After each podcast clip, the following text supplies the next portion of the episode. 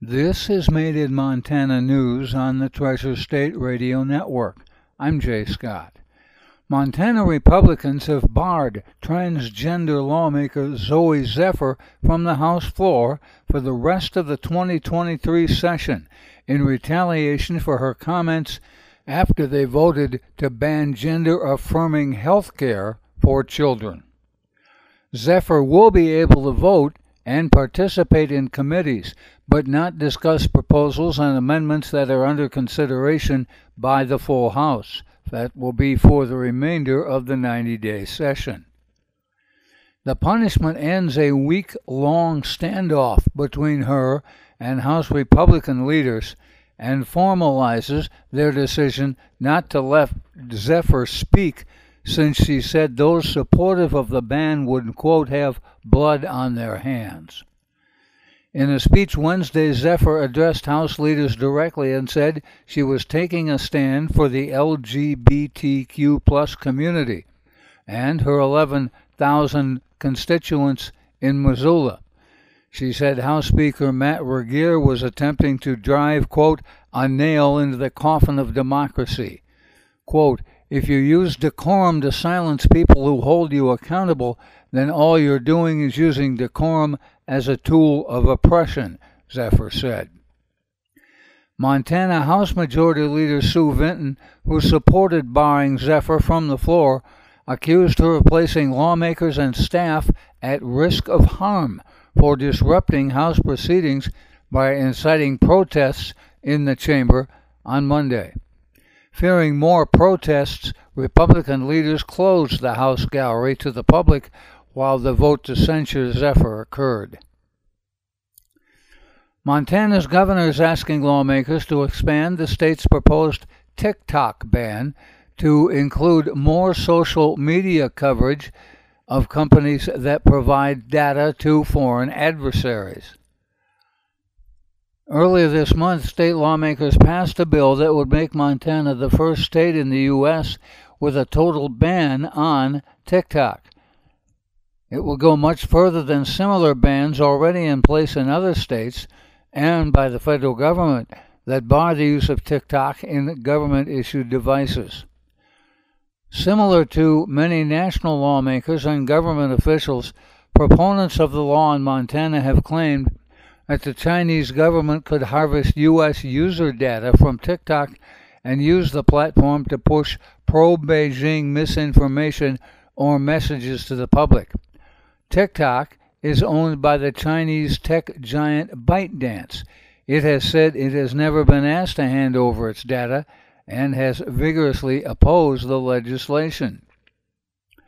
Under the recently passed bill, downloading TikTok would be illegal in Montana, and any entity, an app store, or TikTok itself would be fined $10,000 a day each time someone accessed TikTok. Enforcing the ban is expected to be difficult. Tech experts say there's nothing incentivizing the companies that would be liable for violation, such as App Store leaders Apple and Google, as well as TikTok, to comply. And any enforcement measures can be bypassed by using a VPN, which can alter IP addresses and allow users to evade content restrictions. The legislation could also face legal hurdles on First Amendment grounds, as well as bills of attainder laws prohibiting the government from imposing a punishment on a specific entity without a formal trial. House Bill 872 would authorize a $300 million investment in Montana's behavioral health system. The proposal was first introduced by Governor Greg Gianforte and is being carried by Representative Bob Keenan, the Republican from Bigfork. It would create a commission to re envision the behavioral health system and direct money to initial projects as well. Before the idea of the commission was added to the bill, several lawmakers had expressed hesitancy about signing off on such of a massive request by the Montana Department of Public Health and Human Services. The House earlier this month approved HB 872, 79 to 19. No one stood in opposition to the measure on the Senate floor Tuesday. The Senate gave initial approval to the bill 44 to 6. It needs one more round of votes in the Senate before it is sent back to the House to approve Senate amendments. The Montana Senate has voted 49 to 1 to infuse another $15 million for the biennium from the general fund towards Medicare provider rates. It is expected to be matched by another $29.5 million of federal funds. Quote, this is a substantial measure to boost Montana's senior long term care and other providers studied in the Guidehouse report. That's according to Margie McDonald with the Big Sky 55 group in an email. A separate bill estimated the cost to fully fund rates would require another $24 million of general fund money. That would still leave a $9 million gap. Senator John Esp, the Republican from Big Timber, proposed the amendments to House Bill 2, the state's big budget bill. The amendment directs the money specifically to Medicaid providers. The House still needs to approve the change. Medicaid providers in Montana have been underfunded forever, and in the 2021 legislative session, lawmakers put two and a three quarter million dollars towards a study of reimbursement rates. The governor's office proposed a budget that would increase the rates, but not to the recommended levels. The House approved the money that pushed up the reimbursements. Closing nursing homes made headlines last year, and youth group homes have been shut down as well. During the session, members of the public, including nursing home directors, have testified to ask the state to support vulnerable people, workers who help them, and communities by adopting rates that match costs or risk more closures.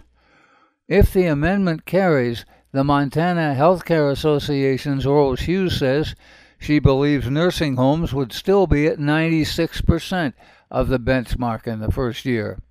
A separate bill related to Medicaid providers is House Bill 649. It's awaiting action in the Senate Finance and Claims Committee. That bill, sponsored by Representative Mary Caferro, the Democrat from Helena, would add $5 million from the general fund to a roughly $9.3 million match to the Director's Office of the Department of Public Health and Human Services. The state of Montana estimates that Montana will imprison at least 200 more people if SB 95, which focuses on property theft, passes. That's a capacity that doesn't exist at the chronically understaffed prison in Deer Lodge and would force more prisoners into county jails all over the state. New reporting by Montana Women Vote, Open Aid Alliance, and the Sentencing Project show that proposals like SB 95 may be contributing to the chronic overcrowding of prisons and jails. Nationwide data show that the number of violent crimes is decreasing per capita, while the number of people being incarcerated per capita continues to climb. Nicole Porter, the senior director of advocacy for the Sentencing Project, says those numbers are easy to dissect. More social service programs have helped reduce poverty and drug dependency, while more prisoners are spending longer times incarcerated driven up by laws that require mandatory minimums or a set time that a prisoner must serve. She also presented data that show that longer prison sentences don't actually work as a deterrent, just as the death penalty has not reduced homicide. She pointed out that women have experienced a 525% increase in prison numbers since the 1980s, largely affecting women of color. And the number of prisoners serving life sentences is now greater than the total population of inmates was in 1970. Quote, life in prison is a driver of high incarceration rates, and many have aged into disability.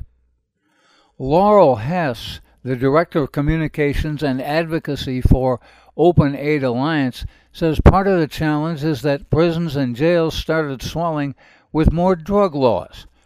For example, from 1980 to 2017, the number of people convicted of drug related crimes increased 559%. She says 65% of the inmates at the Montana State Prison fit a diagnosis of substance abuse disorder. Measures like House Bill 791, which passed the legislature last week, increased mandatory minimums for fentanyl convictions, bumping sentences from 25 to 40 years in prison. Quote, There's no link between harsh sentences and drug reduction, Hess said, and it limits judicial discretion to give treatment while perpetuating the myth that you can scare residents into not using drugs. She also pointed out Montana has one of the largest racial disparities in prison population, especially in drug convictions. While Native Americans make up 7% of the population in Montana, are incarcerated at a 17% rate and arrested at a 19% rate. And finally, not every moment of the past several days in the Montana House has been controversial. In a unanimous vote, the House Agriculture Committee has moved House Bill 880 to the floor. It would make huckleberry the official state fruit. Flanked by a fifth grade class from Vaughn Elementary School, the sponsor, State Representative Lola Sheldon Galloway, the Republican from Great Falls, successfully helped sway legislators to their side despite varying food preferences. In making their arguments, proponents cited the huckleberry's history in the state as well as health benefits. Quote, Our state animal is the grizzly bear. Huckleberries are critical to its diet, and other animals depend on the huckleberry as a food source in the wild as well. That's according to fifth grader Preston Belcourt. Quote, Huckleberries boost your heart health, lower cholesterol, and can help you fight some cancers. That's according to fifth grader Gracie Belts. They also help you lose weight, boost brain health, and can help with hair loss.